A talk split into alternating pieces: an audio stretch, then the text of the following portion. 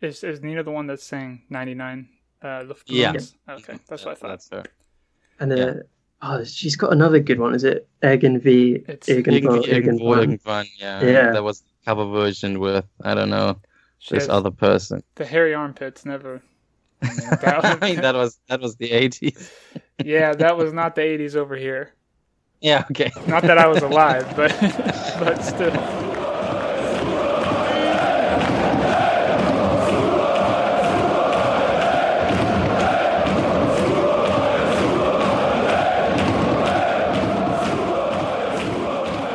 Hello and welcome to the Super Bayern podcast. Leroy Sané seems just days away from officially becoming a Bayern Munich player, and it's a good thing too, because the Bavarians are going to need him. Bayern lost the DFL Super Cup 2 0 to Borussia Dortmund on Saturday, highlighting that they still have some work to do before the season officially begins. I'm Benjamin Scott, and I'm here to talk about that game with my friends Tim Richards Hello there. and Sebastian Zimmerman. Hi. Yeah, like I said yesterday, Bayern Munich went out against Borussia Dortmund and lost the DFL Super Cup 2 0. Uh, in my opinion, it wasn't actually the worst game from Bayern Munich, but there were definitely some things that were highlighted that need to be fixed. Um, it's not really the most important game of the season, but it's also something that Bayern weren't taking lightly and, and definitely wanted to win, as we talked about. And there's a lot that we can learn from the game. Um, so, Sebastian, let's go and ask you what is your biggest takeaway uh, from yesterday's game? Huh, I guess my biggest takeaway is uh, that a lot of things I thought fixed and a thing of the past are not really completely fixed and, and a thing of the past. Uh, I guess that was pretty frustrating for me, and I guess uh, the clearest example of that uh, was the situation with Thiago. Uh, I think this time everyone agrees that this was certainly not Thiago's best match. Um, yeah, and it's pretty much what I what I have been saying for for a long time that I don't think he's cut out to be our lone number six or at least our most defensive midfielder. And I really thought that that was just behind us. I, I really thought everyone agreed, and certainly uh, Kovac and uh, the the people taking the decisions agreed that Thiago in that position is not going to be the solution. But I guess I was wrong, and there are a couple of other things that I thought looked like the yeah like the not so great parts of last season. For example, I didn't like uh, that our wingers uh, pretty much stuck to the sideline, and there was yeah there there was not as much mixing up with the people in the middle as I would have liked, for example, and yeah a lot of that stuff which I really thought we tested this and we all agreed that it's not what we're going to do. We found better solutions. The better uh, the, those solutions worked, and we did them for quite a long time, and it was fine. And now we are back to these old, uh, yeah, these old habits that I think are, yeah, they should be a thing of the past. That second point that you brought up about the wingers, um, I think that's especially important given that Niko Kovac wants to move to that 4 3 3. Uh, if you're going to do that, you have to have guys who are going to move inside and going to mix in and out, or else, you know, as we saw yesterday, Robert Lewandowski is completely isolated. And when that's the case, he's almost entirely ineffective. But we can get to more on that um, in a second. I think I could go a step further. You said that yesterday wasn't Thiago's best game. I would almost say that it was probably the worst game I can remember him playing in a Bayern Munich jersey. Um, Tim, do you agree? Do you think Thiago was a bit off yesterday? Uh, you think that Sebastian's got it nailed on that the six really isn't his position?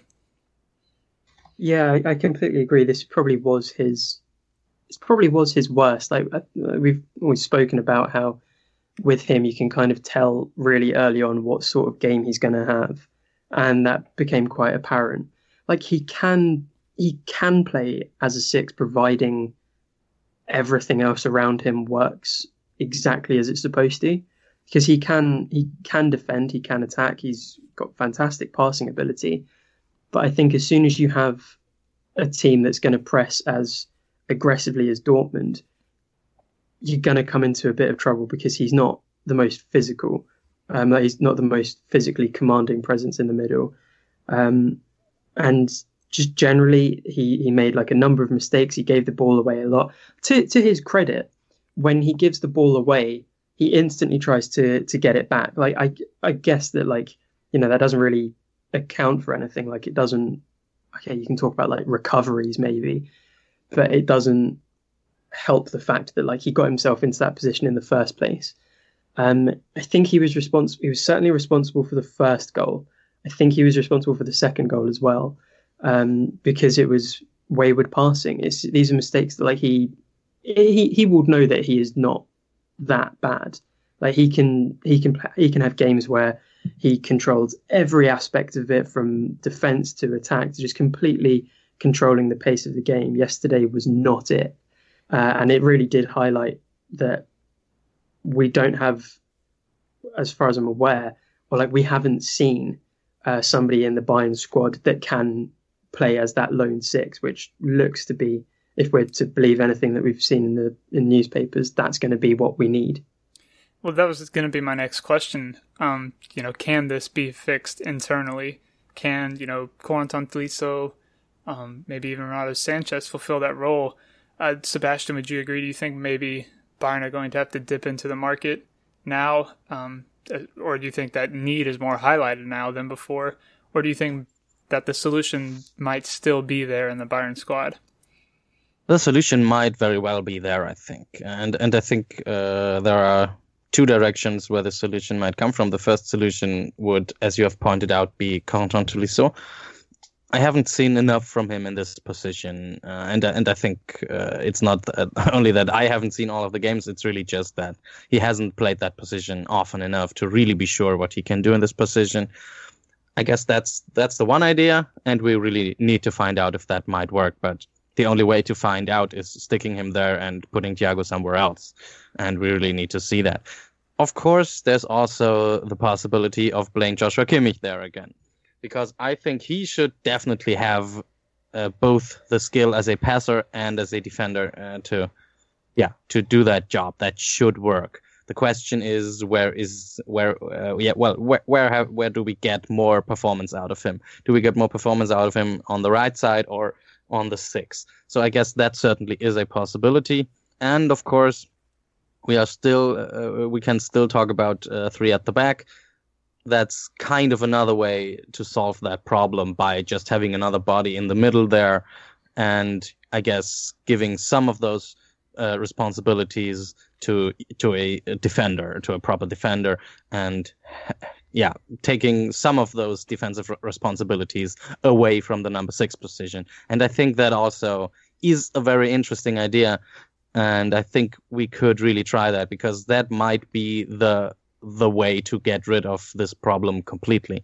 But of course, we also have Javi Martinez, and he will be back. And I would always trust Javi Martinez in that position of course, uh, arguably that takes away a bit of our offensive offensive capabilities, but I guess that's not too bad. But yeah, we should have more than one player for that position anyway. So, um, a couple of things I want to address. You just said about Joshua Kimmich in midfield. Um, obviously, you know I'd much rather keep him at right back, but if he does go to midfield, I still think he'd be better as an eight than a six um, because I think that his abilities going forward are significantly better than his abilities uh, defending and going back. And I think, like Thiago, he would if he's as a, lone six, we'd still be exposed because I think his tendency to go forward um, and to always push to attack would outweigh any tactical discipline that Niko Kovac tried to drill into him. And I think we'd still have the same issues essentially with him that we have with Thiago. Um, as for Javi Martinez, I believe at times we saw last season where he uh, where Kovac tried to play him as a lone defensive midfielder, and it never quite worked out as well as it does when he played in a double pivot alongside someone like Thiago. Um, so for me, if if we don't want to go into the market, then Corentin Tolisso still stands as an option, of course, uh, but go to a, a double pivot again has to be the way forward. But if Kovac wants to stick with the four three three and stick with that lone holding midfielder behind two uh, traditional number eights, then I think I don't know this this game may have com- convinced me it's time to bite the bullet and go for Marc Roca or at least someone of that you know playing that that mold, someone kind of like a mix of a Sergio Busquets and Xabi Alonso, um, who can play that role. And, you know, maybe Javi Martinez can fill in that role at times, but uh, someone who, for the future, for the next, you know, coming years, can, can lead that position or take that position and kind of make it their own. Um, and I, I should add that I think that moving Thiago to the eight would is probably the smartest move that we can make. I think he's hands down uh, our best midfielder, arguably our most talented player, and playing you know our best players out of position is never going to do anything good. But playing them in their best position can just take this team to a whole nother level, and I think he'd really excel uh, in, a, in a more advanced position. So it wouldn't only strengthen the six by having someone else, but strengthen the eight by moving Thiago somewhere where he actually plays well. I'd really, I'd really like to see Renato Sanches take it on. I think the way that modern football is currently shaping up is so heavily predicated on on speed and being strong and being and being tough. Like you can have like skillful wingers, but like um, and you can have like very very quick uh, players out wide. In terms of being in the middle, if you're going to be controlling the game, you need to be strong. You need to be incredibly tough tackling um, as well as being fast. Renato Sanches, on paper, the way that he is built, is the exact person that you want, essentially being like the the general in the midfield. Okay, he doesn't quite have the same sort of you know abilities as like Alonso did, or or even Thiago's um, you know technical flair. But this is a guy that is desperate to play football, and if you say we can guarantee you regular first team football if you're willing to be converted to to a defensive midfielder. He'd probably take the opportunity because it means he's going to play as often as he wants to. And for all intents and purposes, I think he would probably do very, very well there. I think I, I honestly haven't seen Marc Roca play, and so and I see a lot of people on Twitter and Reddit saying, "Oh, we need to buy this guy." I can't say whether or not it's it's a necessity, but I think we need to at least see. Firstly, is Tolisso the player? If he is, fantastic. That's good. That's one less problem to worry about. Is Goretzka? No, probably not. Thinking about it, is Sanches? We haven't seen it. I think we need to see that before we can decide whether or not, well, whether or not to either buy a new player or whether or not this guy even has a future at the club. Well, I guess simply in terms of numbers, we need a couple of more buddies in there. So there's really little uh, to say against bu- buying that player if, if we think uh, he's as great uh, as we seem to think. So I, I, really don't don't see a see a problem there uh, because yeah, it's it's just for for depth you, you can't re- can't really go wrong there even if he's not an immediate starter or anything. And by the way, uh, what I what I thought about when you talked about Sanches there, uh, Tim uh, I think the best comparison really for him could be Zé Roberto. I guess that's kind of a similar guy with a similar athleticism and a similar skill set. Uh, I, I, guess that's an interesting comparison, and they even have roughly the same height, I guess. And yeah, I think I think that's an interesting point, and I never thought of him uh, from that perspective, but I think it's interesting. Yeah, Zé Roberto was a uh, he was tough as well. I think Zé Roberto is probably a bit shorter. I think he was like five six, maybe. I, think. I actually, I actually checked, and I'm not quite sure what five six is, but Roberto is is uh, one centimeter smaller than uh, than, than uh, Sanches. Hmm. Oh, okay. So it's 175 and 176. Okay. Yeah. No, I could, I could probably see that. Probably see that working. They're both very skillful. Sanches had a really, really great moment yesterday where he sort of he rolled his foot over the ball and completely changed direction in one movement. It was it was really good. And like Zé Roberto is probably the most exciting player that I had ever seen live up to a point. Like the like the way that he that he could control a ball was just yeah, it was just incredible. I'd never seen something that exciting before. And just a great athlete also. Oh, yeah, he played until he was like 43, maybe. Yeah, 43. and he was really jacked, that guy. when Whenever he, he took off his shirt, he, wow. Think, not not like uh, I don't know, like not a Carsten Jancker kind of guy. Or there, um, there definitely are a lot of parallels. Renato Sanches, like Roberto, is a very versatile player. Like for example, he was playing left wing yesterday, albeit not you know to the level that we would want from a left winger, but we don't really even know like hardly what his best position is. Um, since we're on the topic of midfield, yesterday we saw probably for the first time ever at Bayern Munich. Leon Goretzka and Corentin Tolisso both playing in midfield together. Now, uh, not on this podcast necessarily, but Tim, I know back when the Leon Goretzka was signing for Bayern, um, you were not necessarily critical, but you always talked about, you know, do we really need this guy because we already have Corentin Tolisso? They're very similar players. Do you think that having both of them in midfield at the same time kind of makes things a little bit redundant, uh, reduces the effectiveness of our midfield? Yeah, I'd say so. I think you need to have you need to have a variety. I think I remember seeing a lot of people kind of draw comparisons to like well I, I guess like any times uh, Iniesta and Xavi played there's a, a, really great gif of both of them like looking at each other pointing in the same direction and then nodding I, like that you kind of had these two players that were that were just built for each other to to work with each other kind of like I, it's not the same but like similar to Schweinsteiger and Martinez, there's just something about that combination where it just works so well. And I think when when Schweinsteiger came back from injury, I was really excited to see what he was going to do with Xabi Alonso. And they just kind of got in each other's way and they were doing basically the same thing. Like Schweinsteiger obviously like he got forward more, but for the most part you had you had two players that weren't the most mobile um, and it really did kind of cause problems. And with um, with Iniesta and Xavi, you had two players that were very similar, but they uh, Iniesta would focus more on on starting the attack and like working with with Messi or whoever was in front of him, and Xavi would kind of make sure that everything in the middle was working. I think with Tolisso and Goretzka, you have two people doing exactly the same thing, and in a way, it just kind of it's a it's a wasted position. Yeah, I don't think you need both of them. Um, so I, I get like why Tolisso started this was like obviously his first proper game back from from his uh, awful injury last year.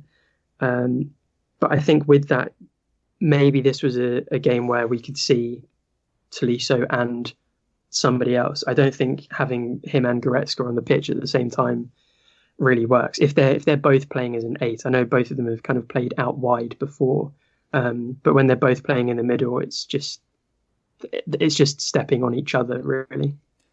Yeah, and I think maybe even Tolisso as a six and Goretzka as an eight might would work, but I don't think that should be. If we're going to play the two eights, I don't think that's a pairing that we should be seeing very often. I mean, they're essentially both just box to box midfielders. Uh, mm. Both probably a little bit better going forward than they are tracking back. More so for Goretzka, especially than Tolisso. Um, but yeah, that's something I noticed throughout the game that if we're going to go with a 4 3 3, I don't think those need to be our two. And, and, like, neither of them are the most creative on the ball. Um, and, you know, that goes back to pushing Thiago a bit further, further up the pitch as well. Um, so while we were talking about Sanches, I wanted to, to bring that up. Um, Leroy Sané may be coming to Bayern soon. I don't want to spend too much time talking about that, potentially jinxing it. Do you have a question though, Sebastian? Do you think Leroy Sané, and I probably know your answer, do you think he's going to be enough to, to I guess, fix this Bayern Munich attack? Uh, uh, no, I don't. I don't really think so. Uh, I I don't think that's really the solution because if we would, if he would have been there uh, in this game, he would have just been another winger. That would not necessarily have solved anything really. Of of course, he would probably be a somewhat better winger than than the guys we played. He would probably probably be our best option there, but it's not really a game changer at all. Um, yeah, I guess uh, if he in any way contributes, uh, for example, to get, get Lewandowski more, more, involved or anything like that, and if he he would have been able uh, to do things uh, on the sideline uh, that that just break up this yeah this uh, th- this kind of play that it's uh, is the same all of the time and it's just pre- too predictable maybe. But I think that's that that not really that doesn't really come down to individual players so much. I think I, really kind of put that on Kovac. I, maybe I, am wrong there but that's that's just my feeling uh, be- because I, I'm I'm a bit uh, concerned that we uh, well, we, we might get back into this kind of afraid type of football uh, that that that I, that we kind of saw uh, in the last season, and and I would not really like that. And with just plugging one uh, one different player in there, you don't really change that. And yeah, you also obviously he would not have fixed our defensive problems uh, with the Thiago situation there. Not, none of that would have been fixed by by by having uh, Sané. So yeah, that that would have to be a clear no from me. You talked a little bit about Robert Lewandowski.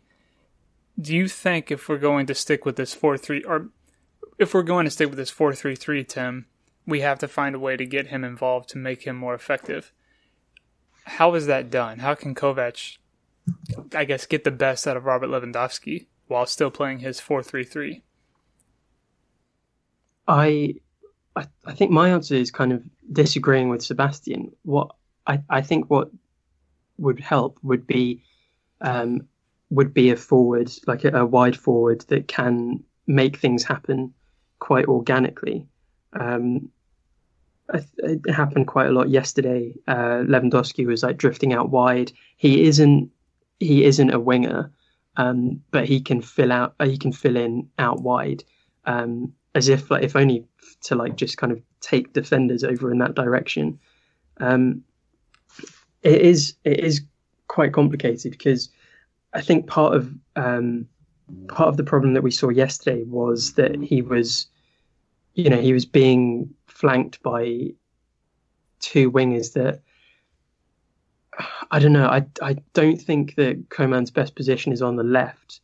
Um, I I do think that he is much more suited to being on the right because he doesn't have that sort of killer instinct that somebody like uh, like Ribery had, or even Robben for that matter.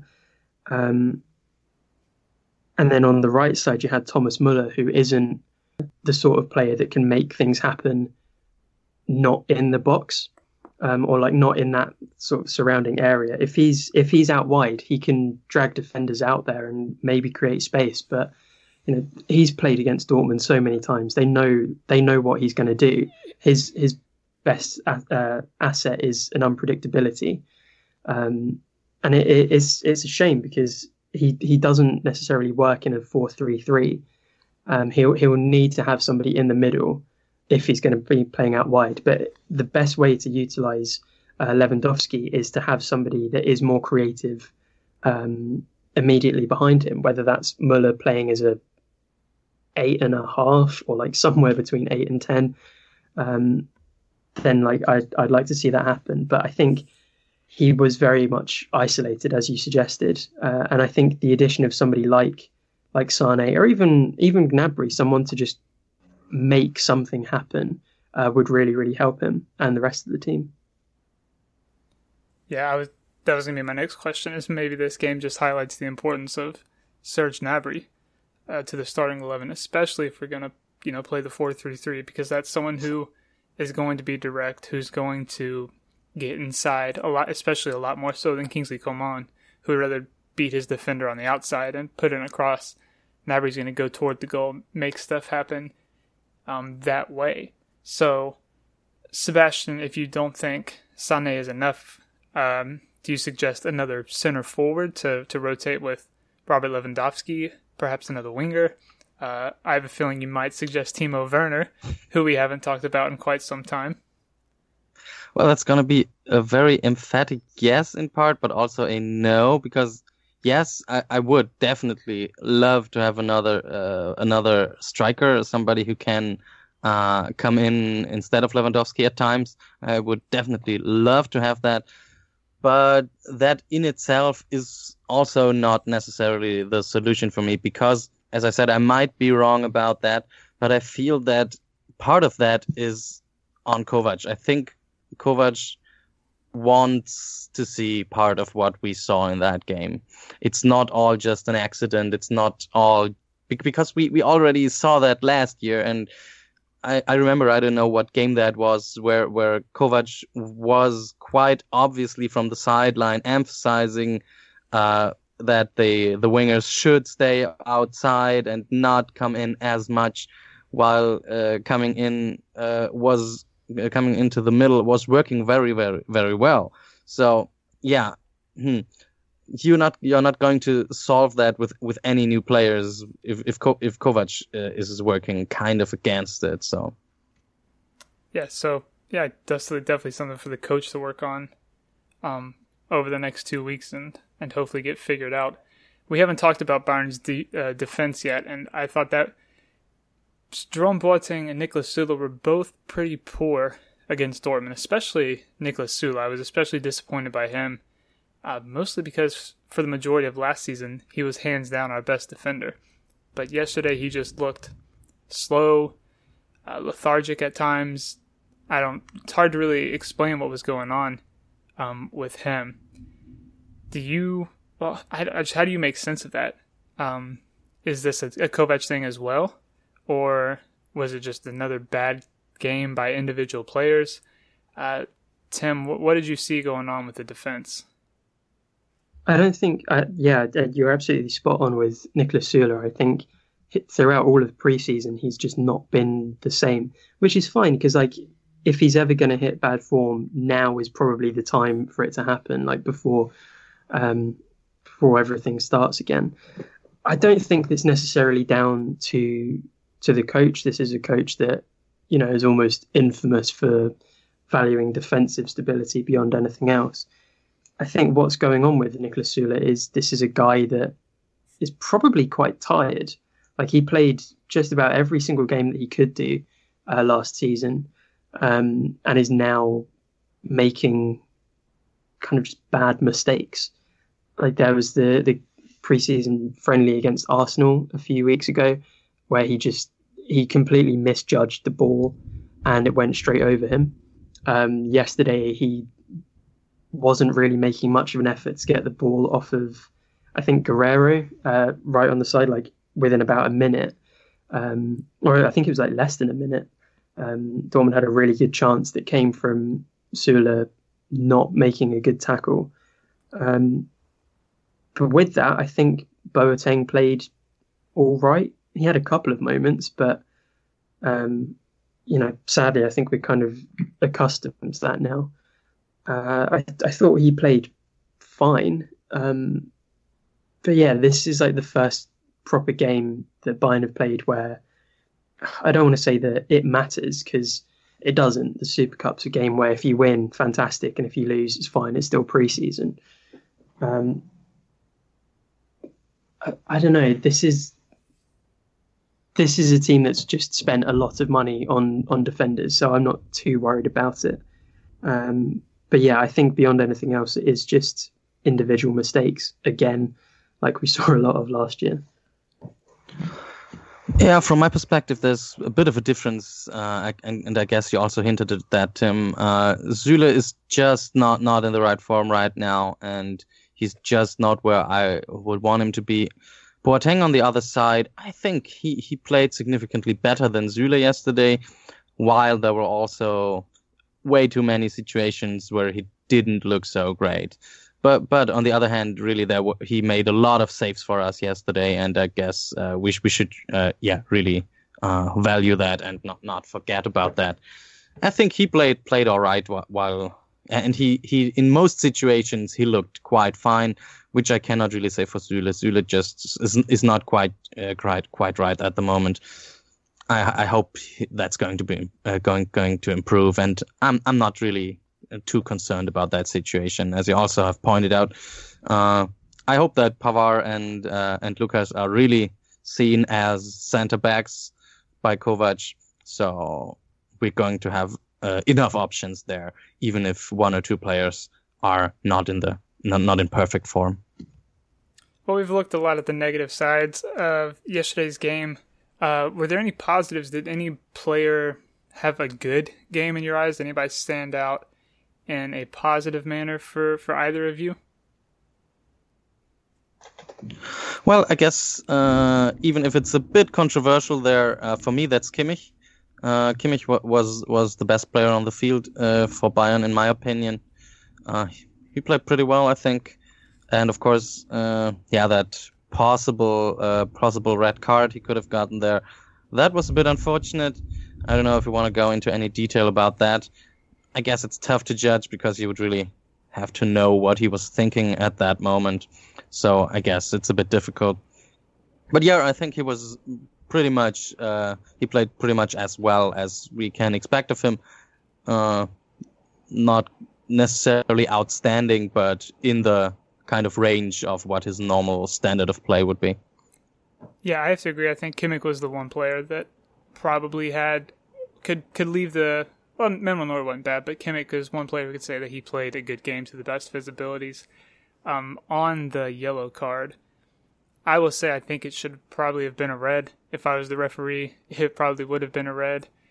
Uh, and but I don't think he did it on purpose. Um, the only real comment I have about that is Kimmich needs to learn to control his temper because not because of the foul, but he was arguing about getting a yellow card afterward when pretty much any neutral would agree that it should have been a red.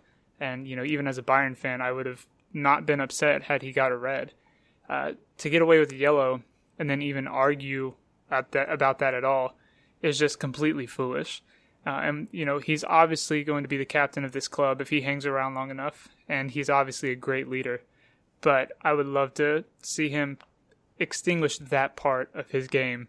Um, not not completely, because I love the passion that he brings and everything, but you can't be arguing with the refs about something so obvious like that. So that's the only real comment I have about uh, the the yellow card that he got.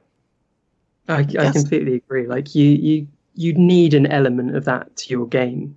Like you kind of every every Bayern team needs somebody like Oliver Kahn or Mark van Bommel or Stefan Effenberg. It's no coincidence that these were captains of Bayern and also kind of like famed for kind of getting in the referee's face. But he was incredibly lucky to get away with just a yellow card. I think it maybe was an accident, or like if it was, if if he did do it, I think Sancho maybe acted up a little bit too much. Because um, obviously, like when it, when you saw it live, you didn't see what happened, and you saw that Sancho was like screaming and like rolling around in agony, and I was like, "There's nothing that he could have possibly done that would have caused that sort of um, that sort of reaction. Um, but no, I, I, completely agree. Like it is something that he does need to sort out. He, he missed the second Liverpool game as a result of getting quite a needless yellow card. Um, we don't like to dwell on that, but who knows what could have happened if if he was there for it. Uh, well, I guess it's. I think I find that a bit confusing what you said there, Ben, because isn't this kind of situation all about intent? Well, yeah, no, I guess I, I, the way I should put it, I don't think that it was intentional, so maybe I wouldn't have given a red. At the same ah, time, okay. I completely mm-hmm. understand anyone who says that should be a red card. Um, mm, yeah. Mm-hmm. It's kind of like the Muller and Mazraoui thing. Like, you know that he obviously didn't mean to do it, right? But you did it, and it was really bad. Yeah, whenever like put, this, this what this wasn't as bad. Whenever it's like heavy studs, yeah, and and I Sancho definitely sold it. Um, but mm. I guess just trying to remain fair, I would have completely understood had it been a red. You know, it's studs on yeah, top of his of foot course. at his ankle, of so. Course. Yeah, you cannot complain if it's if it's a red card because obviously the referee cannot cannot cannot know if it's actually intentional or not. So he just has has to go on what what what he's able to see. So yeah, of course. I guess. I always think back to that uh, Xabi Alonso, Nigel de Jong thing from the 2010 World Cup. Nigel de Jong just like kicked mm-hmm. him, like he had his leg up, it, Xabi Alonso in the chest, and the referee gave him a yellow card, which, like, if anything, is the worst thing that you could have possibly given him because it's like, well, you obviously saw what happened. Right.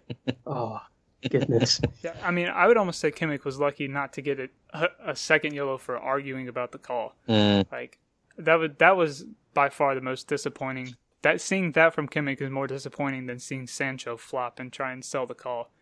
Uh, but I guess like that. I guess he's kind of right though, because it's either a red card or nothing, in my in my opinion. Because you have either either have to say he's doing that on purpose, then it's a red. If he's not doing that on purpose and he really isn't even trying, I mean, if he's not doing that on purpose, he's not even trying to make any contact with the player. So that can cannot really be a yellow card at no speed also. So For for me, then then it's nothing. Hmm. I don't know about that. I, once again, I don't have the rules in front of me and I don't have them memorized. But I think a yellow for accidental contact that is still harmful to a player, still dangerous, is pretty fair. Um, but if I had to choose between one or the other, I'd probably lean toward the side of Kimmich should have got a red then, if it was between those two. Uh, either way, he didn't get sent off, so there's no point talking about it now because he got he got away with one, or maybe he got judged too harshly for something he didn't mean to do, depending on how you look at it. Right, is there anything else from the game that you two feel like we should discuss? I guess like I don't think it's like super important. I think it's maybe like worth like highlighting that Neuer again. I, I don't think he was necessarily at fault for either of the goals. Like these are goals that get scored against anybody. Um, I thought he played really well, like especially like the save in the first minute. Um, I thought that was good. But like the commentators yesterday were saying like, oh, he's incredibly foolish to like to run out. Uh, so the thing where was it Alcacer or Guerreiro, Reus, whoever it was, um, like just missed by like a foot from from like the halfway line, and like the commentators were just like, oh, this this is like very silly. This is very reckless. I'm like mm. this is Neuer. That's just what he does. Like you just need to get over it. Like it's really not a big deal because ultimately it didn't go in. If he had mistimed it, then the player is close to the goal, has got a slightly better chance of it going in. The whole reason why he comes out and closes the player down is because it makes it harder for them to score because the angle is much much smaller. Now I think like regular Neuer is very much back on the menu. Well, uh, commentators I think are just often very terrible uh, with that stuff. They just are driven by the overall discourse in the media, but yeah, have no real idea what's going on with the clubs because obviously they they are uh, commenting on games from very very different clubs, very different leagues, very uh, just very different kind of stuff. Sometimes even different sports in, in some cases. So the guy doing it for for ZDF yesterday, I think uh, he said that uh, I, I, don't know exactly how he uh, how, uh, how he phrased it, but it was something to the effect that Thomas Müller still hasn't managed to get out of his bad form, right? And I was just thinking, what what is that guy talking about? I mean, Thomas Müller had a, had a quite good uh, quite good season last year, and he just came off the, this hat trick against Fenerbahce. But yeah, I, I don't know. I, I don't know what that what that was all about. But that's just commentators for you. On the yeah, on the Neuer thing, it's almost like people just forgot completely about the 2014 World Cup, where yeah. something like that would have been one of the more tame things that Manuel Neuer did during mm. a game, or like even under during Pep Guardiola. Like if Neuer wasn't standing on the halfway line, then I don't think Pep was satisfied with how Bayern were playing. Like he mm. wanted him as far forward as possible. Basically, Neuer was the defensive midfielder. So ultimately, Alcacer didn't score, and so it worked. It worked out for Neuer, yeah, in, in my opinion. Knows what he's doing. Well, Bayern still have almost two weeks till the start of the Bundesliga season, so uh, hopefully they can figure everything out in that time, and also bring in Leroy Sané and whoever else they need to uh, have added to the squad by the beginning of the season. But that's going to wrap up this episode from us. If you're a fan of the pod or if you've enjoyed listening, do us a big favor and leave us a five star review. We greatly appreciate it. It helps us grow and it helps us to improve and get better so we can continue to bring you the best content uh, week after week. Be sure to follow us on Twitter at Super Bayern Pod. You can reach out to us there, contact us, interact with us there. Uh, you can also get in touch with us by emailing us at superbayernpod at gmail.com. All of our episodes can be found on iTunes, Google Play, Spotify, wherever you happen to listen to podcasts, we're probably there. Thank you for listening. Go out and tell all your friends, and we'll talk to you next time you